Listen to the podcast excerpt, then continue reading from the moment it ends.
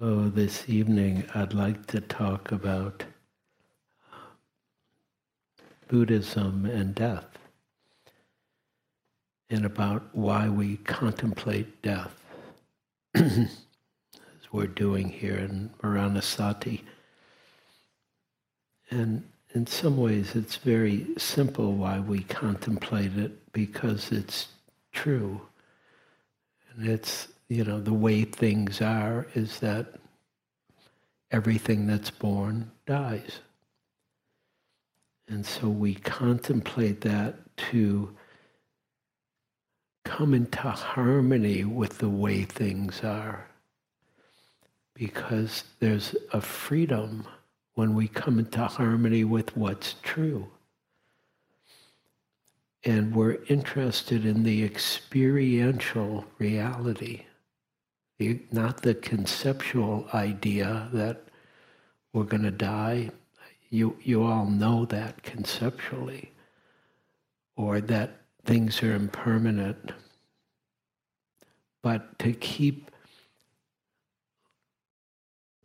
coming into harmony with this experiential truth that this, and I'm pointing at myself, but of course I'm pointing to each of us, this is impermanent, and this is going to die. And there is something about coming into alignment or harmony with what's true that is very freeing for the heart and mind.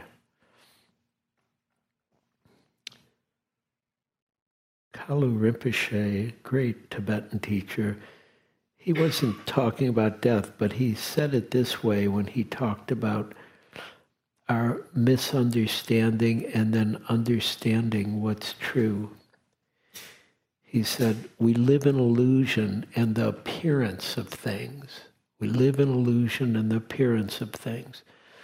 And he didn't mean that as a criticism. He just meant there's a very surface level to, of reality. And we um, and we take that to be the whole truth. What it's just the surface level, and sometimes called an illusion, because it's not the depth of reality. So we live in illusion and the appearance of things, the surface of things. He says, there is a reality. There is a reality. You are that reality. You are that reality. And I'm repeating it because I think it's so important and so hard for us to get that we are reality.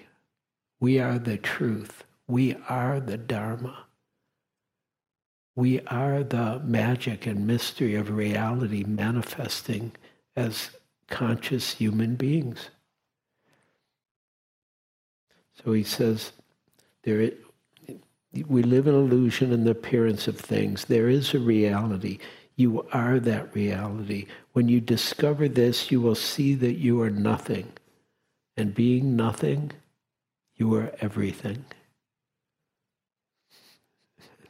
And, you know, I read that, I think, oh, I should just stop here. That's the whole talk. Because it's so beautiful. And it's so profound what he's saying. Because he's saying, he's pointing at the paradoxical truth of reality that is sitting here, that is us, that we are nothing. We're just a blip in the universe. I mean, like, you know, really like, you know, in the whole universe. Like, I mean, if I start looking around really to the whole universe, you know how small Eugene is?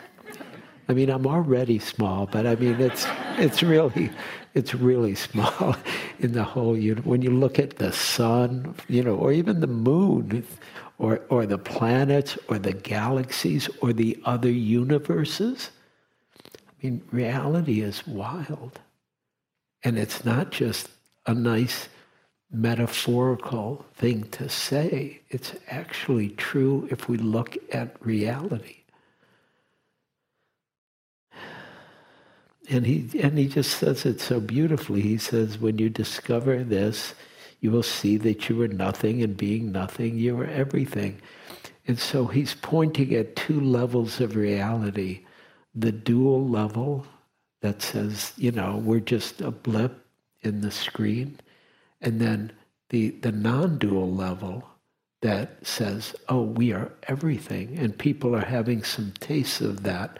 I can't remember if it was in the group or in my small meeting groups or in the bigger group, but, you know, somebody talking about becoming one with everything, the light and the sun and the earth. And, and that happens when we start to relax our usual idea of what is true and start discovering more of what's right here, what's right here, what's listening to me, and what is speaking from me. And the key in Buddhism, one of the keys that I, as I understand it, is about letting go. And death is the great teacher of letting go, right? There's no other, there's nothing else to do. And I've been with a lot of people who've died as a hospice worker, and I've watched people struggle, struggle, struggle, struggle, and hold on, hold on, hold on. And I've also watched people just relax and let go. And the paradox is even the people who struggle, struggle, struggle, at some point, they let go. Because there's nothing else to do. It's just the truth of the way things are. And so I couldn't help but read again the Dakini Speaks, because even though Gulu has Dakinis in his world, I have some in mine. And it's the same poem, but it's so beautiful that I thought, let's say it again. And this is, it's from Jennifer Wellwood, who writes, "My friends, let's grow up." And that also is a great line in the poem. It's like, oh, let's grow up, let's let's mature. Let's, and we're already mature, but Buddhism offers another level of maturity. When I think of the Buddha and awakening, really what I think, oh, that's a mature human being. That is what, uh, that's the potential for us as human beings to mature. And, and again, I'm not saying we're not mature at a certain level. We are. You know, if you got here, you, you, you did what you needed to do to get here. You took care of business or said goodbye to your friends or your family or flew on a plane or drove. That's what mature people do. You're already mature. But there's another level of maturity that the Buddha exemplified in his waking up to the depth of what it is to be a human being, to be an even more mature human being.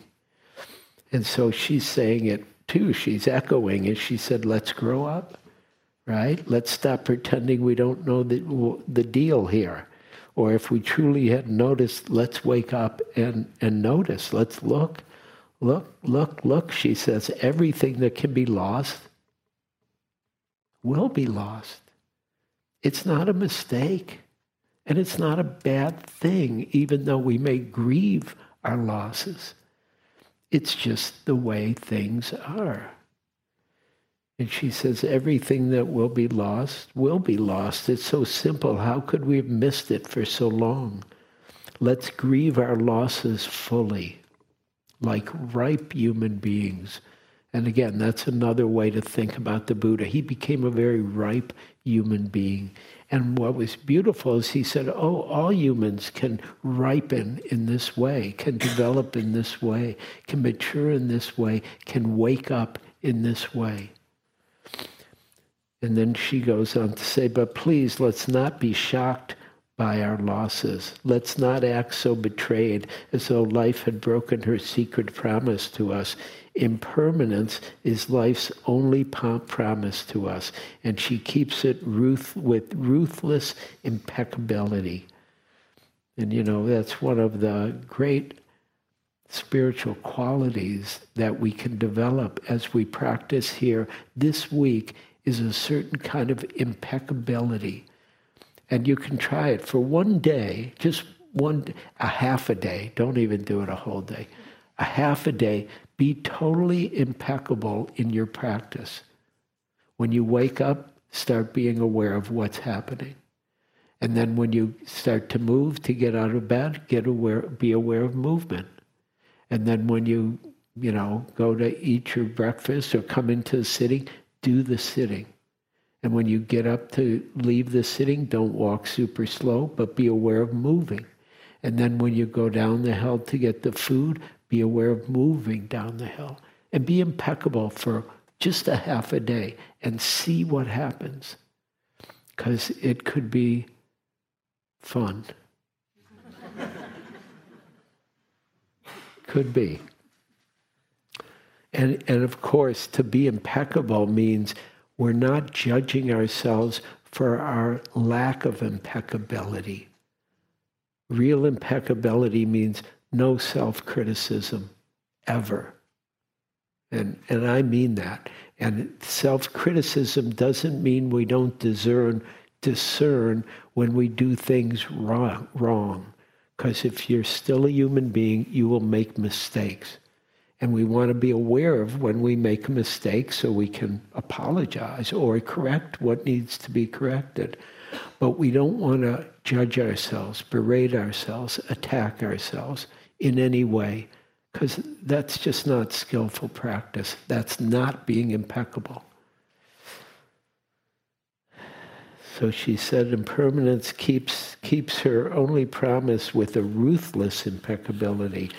To a child, she seems cru- cruel, but she is only wild, and her compassion exquisitely precise, brilliantly pen- penetrating, luminous with truth. And you, you hear the, you hear the, the imagery of the flowers blooming out of the the pond.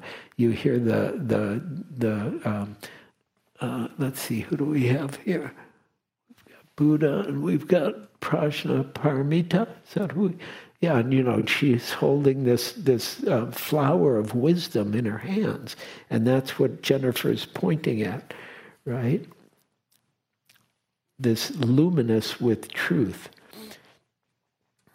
I've, I have to tell you this on the side that just came to me, but I've got a new baseball hat. I should have brought it. And it says luminous. Is that right? No, it says something. Luminous. It's close. It's close. Wait, wait. It's close. Give me. It's. It starts with an L, and it's it's a new car actually. Does anybody know the car? It's. Lucid, it says Lucid, so it's close enough to luminosity for me. But it says Lucid, and we, we ran into this, we were visiting in New York, and we walked by this car dealership, and I'd never seen this car before, and I'm, I'm from Detroit, I like cars.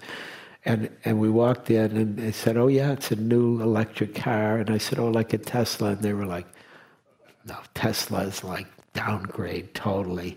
This is a real electric car, and and and but I, and I couldn't afford the car, but I got the hat, and I like because because it's great when we're lucid and there's a lucidity and a luminosity. It's all the same root. It's about light, and it's about waking up the light that's right here, that's in each of us. And so Jennifer says her compassion, exquisitely precise, brilliant, brilliantly penetrating, luminous with truth. She strips away the unreal to show us the real. This is the true ride. Let's give ourselves to it. Let's stop making de- deals for safe passage. There isn't one anyway, and the cost is too high. This is really true, what Jennifer's saying. There isn't there isn't a safe passage. There's safe enough, right? And that's good. But really, there's no real safety if you're a human, because anything could happen at any time. Like, this could be our last breath is really a true practice, because it could be. And I'm not su- encouraging or suggesting anybody die here. But people have died on retreats that I've been teaching. It happens because it's normal. because you have to die somewhere. And actually, I think this is not a bad place. you know, you know, I mean, you know, it's there's a there's a lot of beautiful heartfulness in this space, and and I think that's a good place if you're going to die. So she says, let's stop making deals for a safe passage. There isn't one anyway, and the cost is too high. We are not children anymore. The true adult human gives everything for what it can, what cannot be lost, gives everything for what cannot be lost. And Gulu named all these understandings of, of awakening, one of which was called the deathless, right? And when a true human being gives everything for what cannot be lost, let's dance the wild dance of no hope.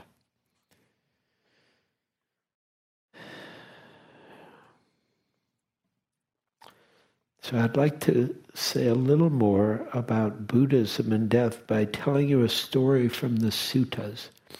And it's the story of Anathapindika. And Anathapindika was a householder, a bhikkhu, a householder, practitioner, very devoted to the Buddha. And he was a person of means. You know, I, maybe we would say he was upper class at that era. But he was a, he was a merchant businessman. He had some, some money, and he became devoted to the Buddha. And, he, and at some point, the Buddha said something about... Um, Oh, or uh, not the, the Buddha wanted uh, some land for the first monastery, and and the Buddha and Anathapindika asked him where, and he told him this place that he liked in Jetta's Grove, and so he went to Anathapindika went to Prince Jetta to say, "Can I buy this land?" and and uh, and Jetta was a little he was more upper class than Anathapindika, and he was a little privileged is a nice way to say it about it. And so he said, oh, you want to buy my land? Can you afford to pay it? He said, well, I'll pay whatever you want. And he said, well, just cover it with gold. Cover the amount of land you want with gold. And Anathapindika did. And that's how the Buddha got his first monastery. So, so I like that Anathapindika trumped Prince Jetta. He had enough gold to buy him out. And then later in his life, Anathapindika, as some of us here, was aging and ill and close to death. And so he told someone, he asked someone to go to the Buddha and tell the Buddha that he was ill and, uh, and you know, and if he could send somebody for to help, he would appreciate it. And I'm, I'm sure, I'm not, I'm shortcutting all of that, but it's part of the story. And so the Buddha sends uh, the Venerable uh, uh, uh, Sariputta, Sariputta in the Pali, Sariputta in the Pali. And so uh, Sariputta, having put on his robes and taking his bowl and outer robe, went to the home of Anathapindika, the householder, with Venerable Ananda as his attendant. And arriving, they sat down at the seat and, and said to Anathapindika, the householder, I trust you are getting better, householder. I trust you are comfortable. I trust that your pains are lessening and not increasing. I trust there are signs of their lessening and not of their increasing. And Anathapindika is very direct and honest with him. And he said, I am not getting better, Venerable. I am not comfortable. My severe pains are increasing, not lessening. So he's telling him the truth of what's happening here, right now, experientially. He says, my severe pains are increasing, not lessening. There, there are signs of their increasing, not less, uh, and not of lessening. Extreme forces slice through my head, just as if a strong man were slicing my head open with a sharp sword. Right? So he's describing the pain in the parlance of his time. And he's saying it very directly. And then he says, Extreme pains have arisen in my head, just as if a strong man were tightening a turban on my head with tough leather straps. Extreme forces carve up my stomach cavity, just as if an expert butcher or their apprentice were to carve up the stomach cavity of an ox with a sharp butcher's knife. And you can just start to feel a taste of what he's pointing at by the acuity of his language. And then he continues, there is an extreme burning in my body, just as if two strong men seizing a weaker man with their arms were to roast and broil him over a pit of hot embers. I am not getting better, Venerable. I am not comfortable. So that's, you know, may it happen to none of us that way with that kind of pain, because pain is really horrible for the body. And if we've even had a little serious pain, we know how difficult pain is. And so Sariputta, whose compassion arises, says this. He says, then, householder,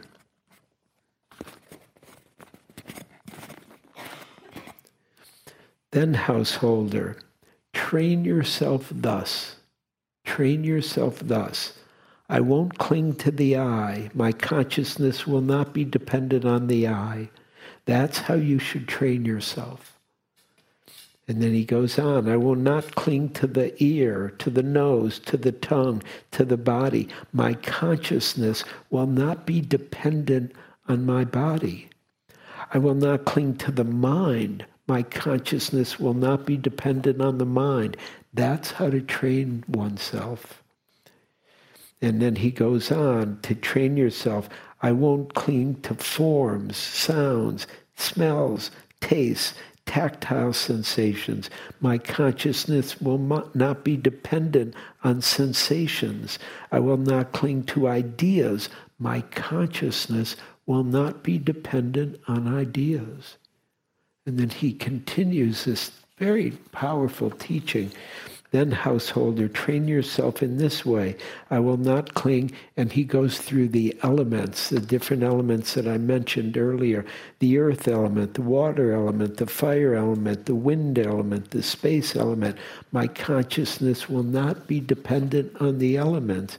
And uh, I won't cling to my, to the consciousness element. He's adding another one.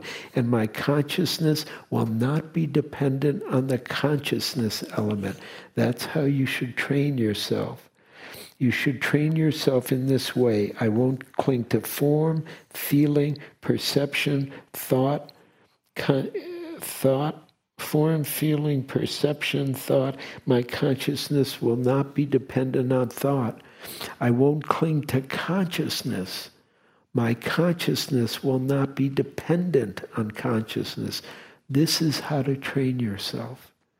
And then he continues, and he says, householder, train yourself. And now he's talking about very deep uh, um, states of samadhi. And he names them. He says, I won't cling to the dimension of the infinitude of space. And I won't cling to the dimension of the infinitude of consciousness. And I won't cling to the dimension of nothingness. And I won't, cl- and my consciousness will not be dependent on the dimension of nothingness.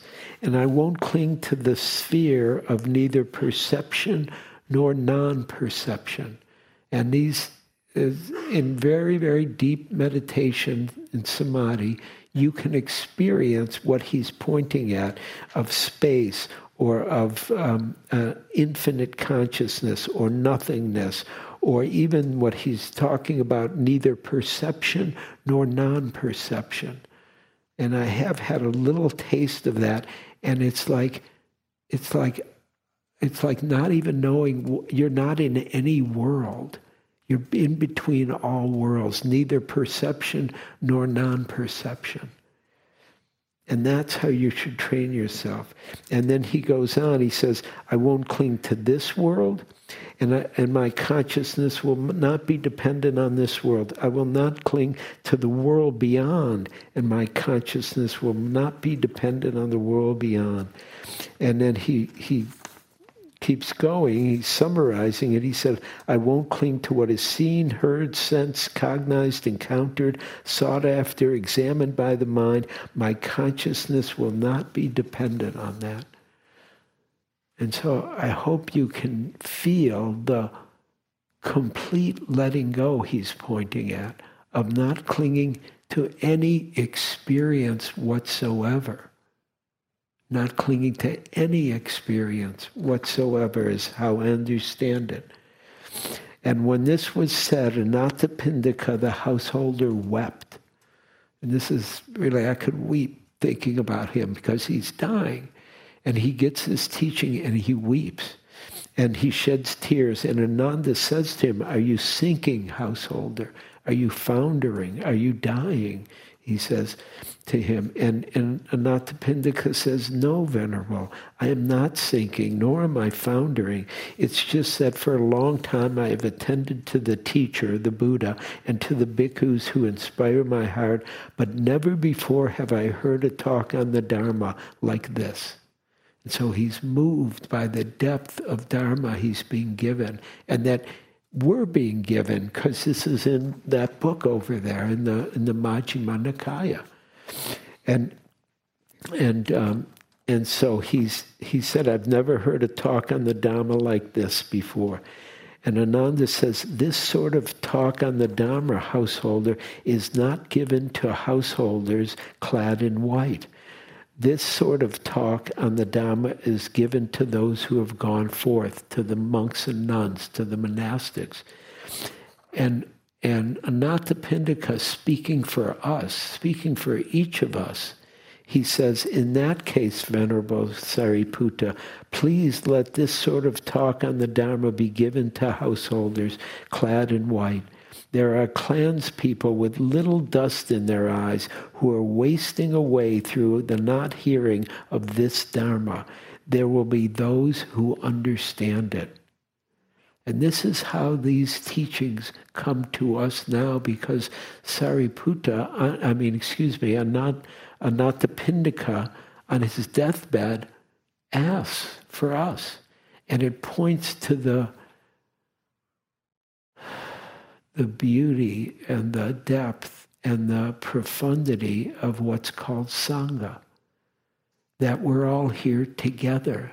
That Anathapindika is here with us because we're hearing these teachings now also. And so the, the, the breadth of Dhamma, of Sangha, is beyond generational. It's multi-generational, we'd probably say these days. And so Sariputta and Ananda left, and then not long after, Anathapindika, the householder, died. And so it's beautiful because he gets the teachings before he dies, and he reappeared in what's called the Tusita heaven. And there Anathapindika, the Deva's son, Deva's godlike, Deva's son, in the far extreme of the night, his In, in the far extreme of the night, his extreme radiance exciting up the entirety of Jetta's Gro- Grove, which is where the Buddha was. So his radiance is now lighting up the entirety of Jetta's Grove, went to the Blessed One and on arrival bowed in front of him and received his blessing. And of course, this is even after he died. And so it's a beautiful story and teaching of letting go, of, in our language, relaxing and seeing there's nothing to hold on to, that we can love whatever we love and care about whatever we care about. We just don't have to hold on to it. We can start to let go. And this letting go is talked about in many different ways in Buddhism. And I thought I would talk a little about one way. It's not always talked about, but Pam talked about rising and passing. And in the Visuddhimagga, I believe, um, translated by uh, Nyanatiloka, he talks about, he said, in, in addition to death in the conventional sense, Buddhism, Marana, rising and passing away of all mental and physical phenomena, and, moment, and the momentariness of existence is described in the Visuddhimagga in this way. In the highest sense, beings only have a short instant to live. As a wagon wheel, when rolling as well as when standing still, at any time it rests at a single point of its rim on the ground, just so the life of human beings endures only for the length of a single moment of consciousness. When that is extinguished, there, so also is the being extinguished. For it is said, the being of the last moment of consciousness lived, now lives no longer, and will not live again later. The being of the future moment of consciousness has not lived yet, nor also does not live yet, has not lived yet, nor also does not live yet live, and will and will only live later. The being of the present moment of consciousness did not live previously, lives just now, but will not live anymore. And it's pointing to this momentariness of existence.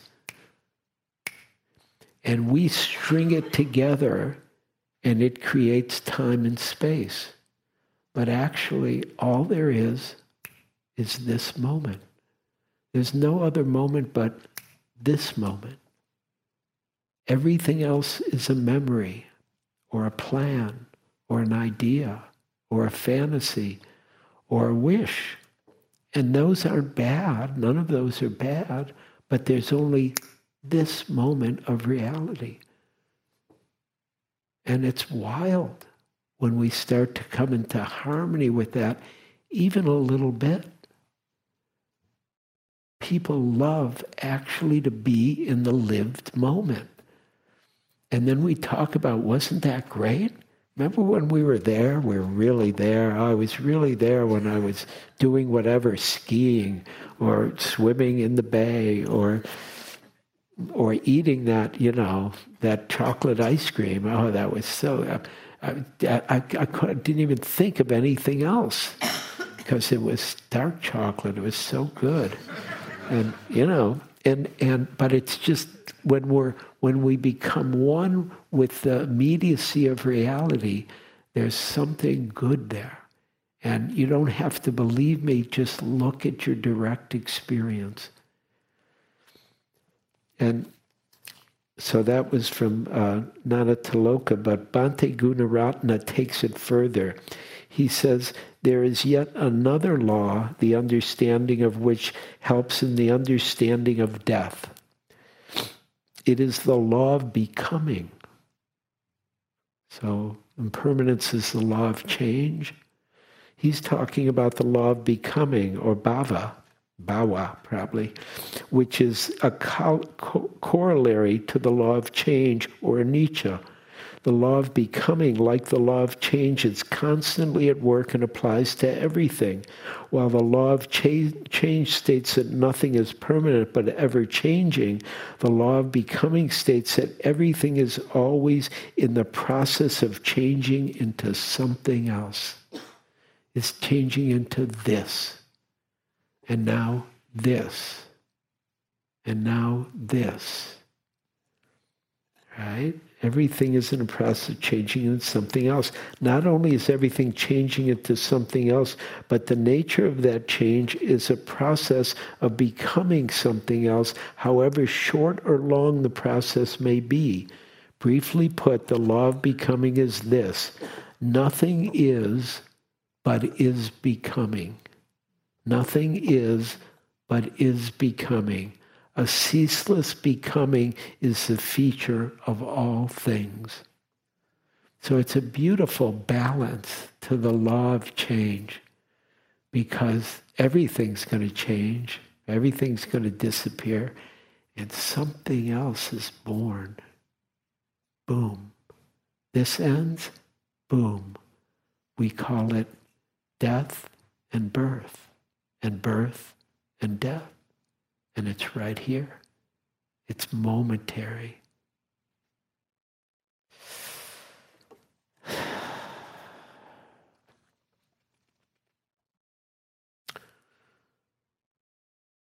So the last piece, I would, let's see, I have a lot in this talk. Let's see what I'm going to get to. I, I thought it'd be good for me to say a little bit of personally about death. And I mentioned that I was a Zen hospice volunteer for many years and taught there, and and um, had my own have had my own experience of birth and death. I have the total good fortune to be at the birth of my daughter, and how amazing it is to see life come out of nowhere. You know what I mean? I could see physically where life came from, but I mean, where does consciousness come from, right? And then it just shows up in this new person. My mother kept saying to me before, you know, while we were, my wife and I were pregnant, saying saying to me, uh, do you want me to come up when the baby's born? And I'm like, no, you don't have to come up. You know, we're we're good. We we've taken a baby class, and and and she and she said it a few times. I kept saying no, no, you know. And then the next time she said, oh, you, do you want me to come up? I'd say no. And I remember, and my daughter was born, and my daughter was squatted out. My my her mother.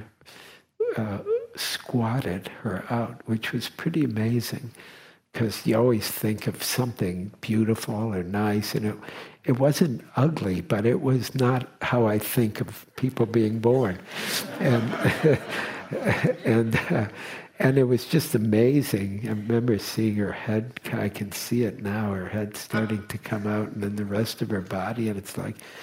And it's like, whoa, this is a person here. And I remember, and then, and we were all, we were in we were in an A B C, an alternative birth center. So we had a doula, and we were doing it with a, a you know a midwife who was helping us. But we but it was in a hospital in case there were any problems. So there were medic, medic Western medicine was available, and um, and. Uh, And, you know, and everything was good, and doctor came in later just to make sure everybody was healthy, and we were all good. And I remember I had to walk home afterwards, and uh, and two things happened walking home after the birth of my daughter. One is um, I started to see everybody as babies, right? And it was like, I you could just see it. It was like, I could see it now. Like, do you remember? Can you all remember when you were like this big? it's it, it was wild to be out of the womb. I can tell you, you may not remember that, but the womb was usually pretty comfortable. You know, you're getting everything you need right there. And so that was just, that was kind of amazing to see everybody as babies. You could just see the time didn't matter, however young or old they were, you could see their birth. I could see their birth. And then by the time I got home, uh, I realized that my daughter was going to come home in a day. And I was like, holy shit. And I called my mom and said, you know, I think you should come up. And and and it was good. And she came up, she waited a day or two and then came up. And so We we got our daughter home, and then you know it, it was good to have ma grandma around and and uh, help us learn how to take care of a baby. And and so the power of birth was so powerful, but the power of death is also powerful. And I was it, I went to be with my mother when she was dying, and she was in Los Angeles then, and. Uh, and they were in a little home that they had there, and I wasn't staying with them because it was too small, but I was staying near them, and uh, and I remember, um, um, you know, she she was clearly dying, and she was mostly unconscious, but I knew enough from hospice work, you know, to talk to her, and, you know, it's really just uh, loving people in that at that state of life is really a good thing, and so you just love them, and uh, and uh, and then I, I w- went home that night. She was still alive, and I. Uh, I went to sleep, and I woke up in the middle of the night, and I felt this little disturbed, and I went and got in the shower, and uh, and I thought, oh, it's okay, you can die without me, Mom. And then when I got back in bed about five in the morning, and uh, and I got a call that my mom had died, and so that kind of communication happened right at the end of her life, that where some and I'm not. super psychic or anything, but somehow there was something, me knowing it was time for her to go, and it was okay for her to go without me, even though I would have liked to have been there when she died. She didn't need me to be there when she died, and and that's true. Some people, they like having other people there. Some people, they want to die alone there for whatever reasons, and it's important to respect that if you're with people who are dying. And then uh, I went over there, and my brothers, who were also in town, came, and all three of us were there. And we, you know, and there was a little bit, well, what do you do? Uh, you wash the body is what you do traditionally. And so we washed her body, and it was very uh, moving. You know, I, I hadn't seen my mother naked since I was, you know, three years old or something. And uh, just to see her body, and, and, uh, and, you know, it's very poignant, and it's also so normal. It's like, oh, yeah, this is what happens. The body dies, it's dead. And uh, and so I'm looking at her body, and I'm I'm having a little reverie about her breasts. I'm like, oh, these are the breasts I suckled on, you know, as a baby. And I said something to my older brother. He said, no, you you didn't do that. And I said, what? He said, no, they were telling people not to breastfeed at that point. And so she didn't breastfeed. You didn't get breastfed. And I like, and, and yeah, it was, it was pretty, it was a little ironic. It's like, here I am having this reverie about these breasts that I, I never suckled on. And, you know, and, but it's life, it's humans, right? And so, and so I'm partly I'm saying that because it's, it's so normal that we don't know w- what we're doing, and we don't know what happened even. I didn't know, you know. I'm glad my older brother knew. And I was also, I wasn't at my father's death, but as I was in communication with him, and he wanted to die. He lived till ninety-two, and he'd had it. He was like, I'm, you know, basically he was called me up and said, can you get me out of here? And I was very Buddhist, and I was like, you know, I, I can't do that, Dad. That's not something I would do. I don't know if I would have the same answer today, to be honest, because uh, if somebody wants to die and they make that choice, I, especially at ninety-two, personally, I don't have a problem with it. But I was a little younger and a little more fundamentalist Buddhist about, you know, you don't kill anything. And I basically don't kill anything, but if he wanted to die, it might have been okay for me to tell him how he could do that. Uh, but he he didn't, I didn't, and but he ended up dying. And and I was with him basically the next day, and uh, and um, and I was with his body, and I was really, um, you know, grieving and sad, but also a little happy for him, because I knew he was ready to go, which happens in, in life. Uh, but it, what was illuminating was it was clear that he wasn't his body anymore. And I was still holding him as an old man, because he'd been old for quite a while, and I was still pretty young. And he seemed, you know, he seemed old to me. And I realized, oh, he wasn't an old man anymore. And I, I realized more, I realized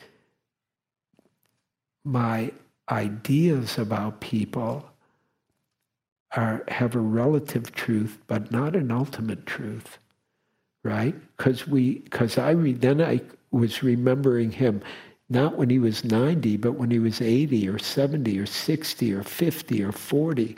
And and he was a different person all the years I knew him. I mean, he was still the same dad, but he wasn't the same dad all the time. He changed. And he even, now he wasn't an old man anymore. And it was very liberating for me not to hold him as an old man anymore, not to be attached to him being an old man. And so I have tried to say, and I thought Gulu also was very good at being somewhat humorous around death and having some positivity around it, because it's not, it's not just a bad thing. It's tragic and grief-felt many times, and it's also normal. And so I thought I would read to you from a couple people, from uh, Elizabeth Kubler-Ross, who wrote a lot about death, really mainstreamed it in America. She said, I've told my children that when I die, to release balloons in the sky to celebrate that I graduated. For me, death is a graduation. And so she was someone who studied death. Now she was getting her M A when she died. Well, how I hear it. And then from... Uh, Um, uh, Tecumseh, who was a Shawnee chief, a Native American uh, chief warrior who promoted resistance to the expansion of the U S uh, uh, military into Native American lands. And he was a very powerful leader and speaker, and he traveled wild, wide, widely, forming a Native American confederacy and promoting intertribal unity in order to deal with the oppression that was coming towards him and his people. And he said, when your time comes to die, when your time comes to die, be not like those whose hearts are filled with fear of death, so that when their time comes, they weep and pray for a little more time to live their lives over again in a different way. Sing your death song. Sing your death song and die like a hero going home. And it's beautiful, beautiful, heartfelt understanding of something that's really in alignment with, in my opinion, with Buddhism, which is we come from the earth and we go back to the earth. Or we come from, we could say it in any tradition, we come from God and we go back to God. Or we, we come from uh, who knows where and we go back to who knows where. It's also magical and wild and normal that different traditions speak about it in different ways. Mm. Mm. Couple last things to say.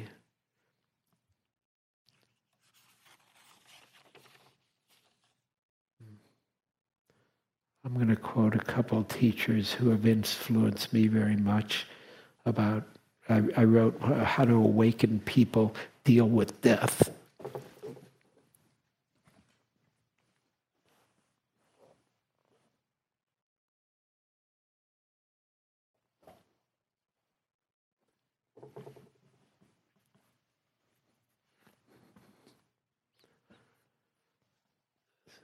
And this is, I think Michael Chadwick with Suzuki Roshi. I forget his name. Yeah, Michael, David Chadwick. Thank you. He's, he writes about going up to visit Suzuki Roshi when he was dying, Suzuki Roshi. And he went up to Suzuki Roshi's room not long before his death. He was, Suzuki Roshi was in bed, extremely weak, his skin discolored. He bowed, and I did the same. And then he looked right at me and said, not with a loud voice, but very firmly, "Don't grieve for me. Don't worry. I know who I am." And that was his last words to David Chadwick. And another Zen teacher who, who Pam mentioned, I just thought I'd throw this in, too, of Katagiri Roshi. He talked about um, being a, he came out to a bunch of students and was talking to him and said, "I see you are watching me closely. You want to see how a Zen master dies, and I'll show you." And he kicked his arms and flailed his, he kicked his arms and flailed his arms with alarm, crying out, "I don't want to die, I don't want to die." Now that's a good Zen teacher, because it breaks the trance that it's supposed to be the right way. And then the last one, which is in our lineage, which is Ajahn Chah, who said, and he, and it's a quote of, he went to visit a householder who was dying. And what he said, he said, "Now determine in your mind to listen with respect to the Dhamma. During the time I am speaking, be as attentive to my words as if the Buddha himself was sitting in front of you. Today I have brought nothing material of any substance to offer you, only Dhamma. Listen well. Understand that the Buddha himself, understand that the Buddha himself, even with his great store of accumulated virtue, could not avoid physical death. When he reached old age, he relinquished his body and its heavy burden. This very lump of flesh that lies, lies here in decline is called Sakadharma, the truth. The truth of the body is Sakadharma, and it is the unchanging teaching of the Buddha. The Buddha taught us to look at the body, to contemplate it, and come to terms with its nature. The Buddha said that rich or poor, young or old, a human or animal, no being in this world can maintain itself in any one state for long. Everything experiences change and estrangement. This, this is a fact of life we can do nothing to remedy. But the Buddha said that what we can do is contemplate the body, heart, and mind, so to see their impersonality, see that neither of them is me or mine. This truth doesn't apply to you alone.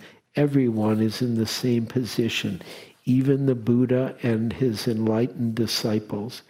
They differ from us in only one respect, and that was in their acceptance of the way things are. They saw it could be no other way." And so there was a certain objectivity that comes with maturity. Oh, this is just the way things are. And it allows us to relax and let things come and let things go. So I'll stop there. Let's sit for a moment. And you can sit relaxed in any way you want. Just feel your body, feel the aliveness that's here.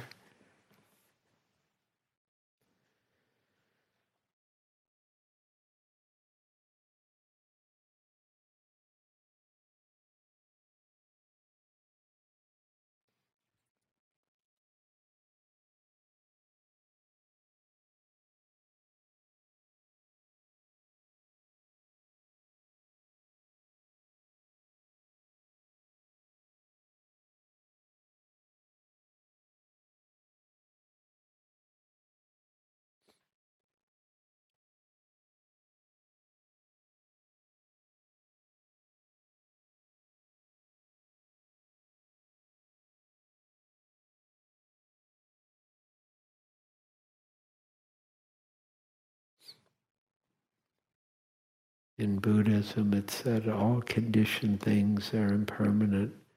they arise and pass away.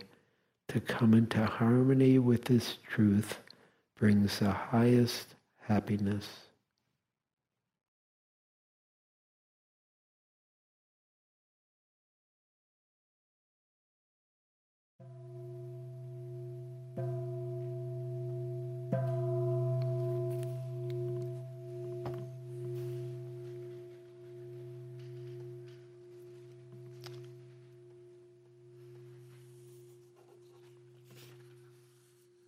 Thank you for your kind attention. We'll have a period of movement meditation and then the last sitting. And please feel free to leave as you wish, because it takes us a little while to deconstruct here. Thank you.